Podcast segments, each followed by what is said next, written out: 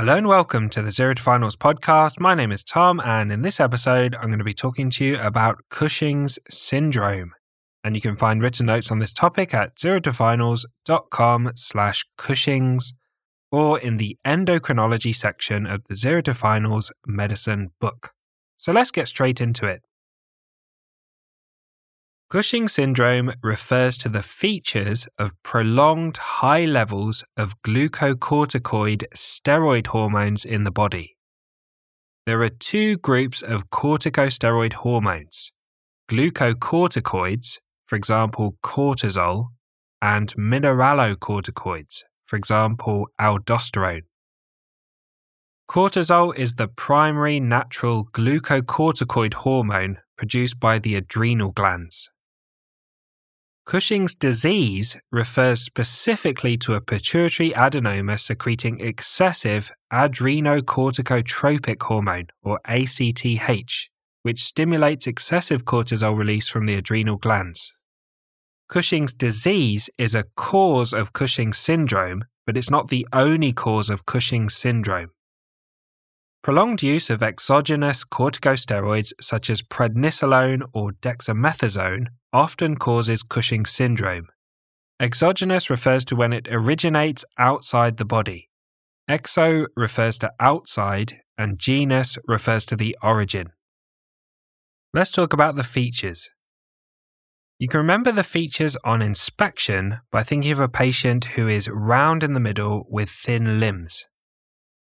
The features are a round face, which may be known as a moon face, central obesity, abdominal striae, which are stretch marks across the abdomen where it's rapidly enlarged, an enlarged fat pad on the upper back, which may be known as a buffalo hump, proximal limb muscle wasting with difficulty standing from a sitting position without using their arms, male pattern facial hair in women, which is called hirsutism, easy bruising and poor skin healing, and hyperpigmentation of the skin in patients with Cushing's disease due to a high ACTH level. The metabolic effects of Cushing's syndrome are hypertension with a raised blood pressure, cardiac hypertrophy with growth of the heart muscles, type 2 diabetes, dyslipidemia with a raised cholesterol and raised triglycerides, and osteoporosis with a reduced bone mineral density.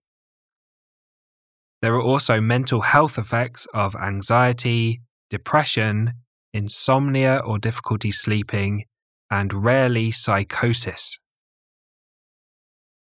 Let's talk about the causes of Cushing's syndrome. You can remember the causes of Cushing's syndrome with the CAPE mnemonic. C for Cushing's disease, which is a pituitary adenoma secreting excessive ACTH. A for adrenal adenoma, where an adrenal tumour secretes excessive cortisol. P for paraneoplastic syndrome, which we'll talk about shortly. And E for exogenous steroids, where the patient is taking long-term corticosteroids. Paraneoplastic Cushing's syndrome occurs when ACTH, or adrenocorticotropic hormone, is secreted from a tumour somewhere other than the pituitary gland. ACTH from somewhere outside the pituitary gland is called ectopic ACTH.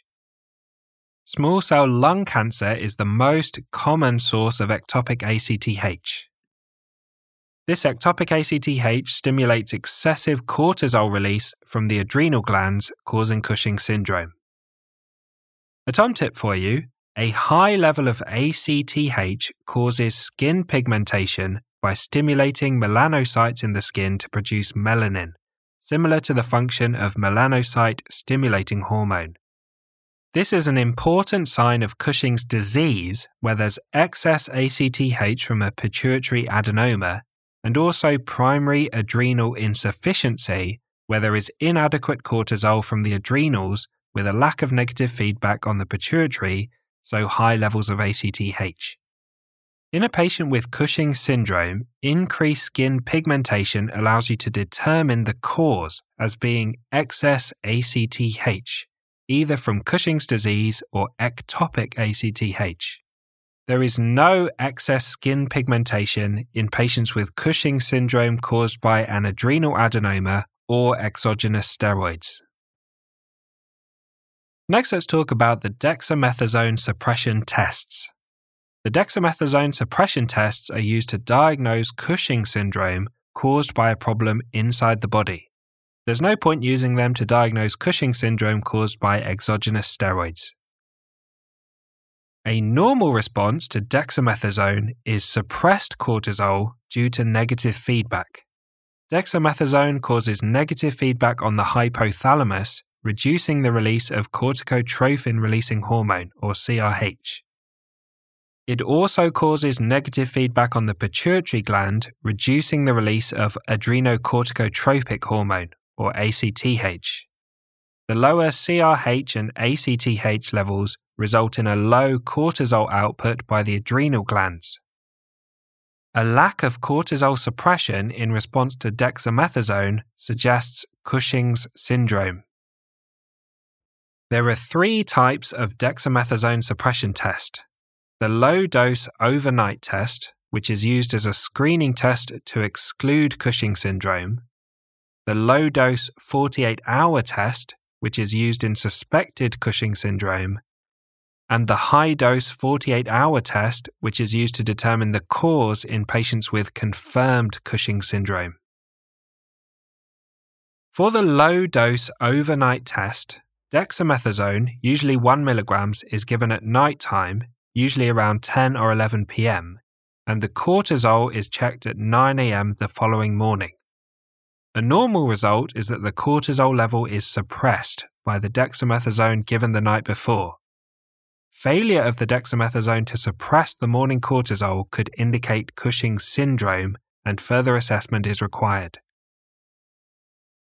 For the low-dose 48-hour test, dexamethasone, 0.5 mg, is taken every 6 hours for 8 doses in total, starting at 9 a.m. on the first day.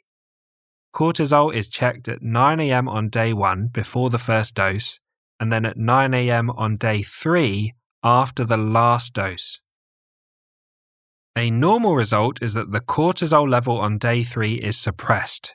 Failure of the dexamethasone to suppress the day 3 cortisol could indicate Cushing's syndrome, and further assessment is required. A high-dose 48-hour test is carried out in the same way as the low-dose 48-hour test, other than 2 mg is used per dose, rather than 0.5 mg. This higher dose is enough to suppress the cortisol in Cushing's syndrome caused by a pituitary adenoma, which is Cushing's disease, but not when it's caused by an adrenal adenoma or ectopic ACTH. Adrenocorticotropic hormone, or ACTH, can be measured directly. ACTH is suppressed due to negative feedback on the pituitary when excess cortisol comes from an adrenal tumor or from exogenous steroids. ACTH is high when it's produced by a pituitary tumor or ectopic ACTH, for example, from a small cell lung cancer. So in summary, in somebody who's normal, the low-dose dexamethasone suppression test will cause the cortisol to be low, the high-dose test will also cause a low cortisol, and their ACTH level will be normal. In someone with an adrenal adenoma, the low-dose test will not suppress cortisol, and the high-dose test will also not suppress cortisol, and the ACTH level will be low due to negative feedback on the pituitary. In someone with a pituitary adenoma, the low-dose test will not suppress cortisol, but the high-dose test will suppress cortisol, and the cortisol level will be low, and their ACTH level will be high. In someone with ectopic ACTH, the low-dose test will not suppress cortisol, and the high-dose test will also not suppress cortisol, and the ACTH level will be high.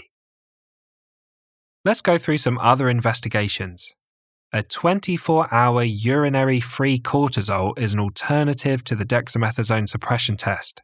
However, collecting all the urine in a 24-hour period is very cumbersome to carry out, and this test doesn't indicate the underlying cause. Other investigations in patients with Cushing's syndrome include a full blood count, which may show a high white blood cell count. The Useanese blood test may show a low potassium if there's hyperaldosteronism due to an adrenal adenoma also secreting aldosterone. An MRI scan of the brain can be used to look for a pituitary adenoma. A CT scan of the chest can be used to look for a small cell lung cancer. And a CT scan of the abdomen can be used to look for adrenal tumours. Next, let's talk about treatment. The primary treatment is to remove the underlying cause. Transspheroidal surgery, which involves going through the nose and the sphenoid bone, can be used to remove a pituitary adenoma. Abdominal surgery can be used to remove an adrenal tumour, and it may be possible to surgically remove a tumour-producing ectopic ACTH, for example, small cell lung cancer. Where it's not possible to surgically remove the underlying cause, another option is to surgically remove both adrenal glands, called a bilateral adrenalectomy, after which the patient will require lifelong steroid replacement therapy to replace the steroids normally produced by the adrenal glands. Nelson syndrome involves the development of an ACTH-producing pituitary tumour after the surgical removal of both adrenal glands due to a lack of cortisol and negative feedback. This causes skin pigmentation due to the high ACTH level, bitemporal hemianopia, which is a visual field defect with loss of the outer vision in both eyes, and a lack of other pituitary hormones. Metyrapone is a medication that reduces the production of cortisol in the adrenals, and it's occasionally used in the treatment of Cushing's syndrome. So thanks for listening to this episode on Cushing's syndrome. As always, a big thank you to Harry Watchman for perfectly editing the podcast. If you like this podcast, consider supporting Zero to Finals on Patreon at patreon.com/Zero to Finals, and I hope you join us for the next episode, where we'll talk about hyperaldosteronism.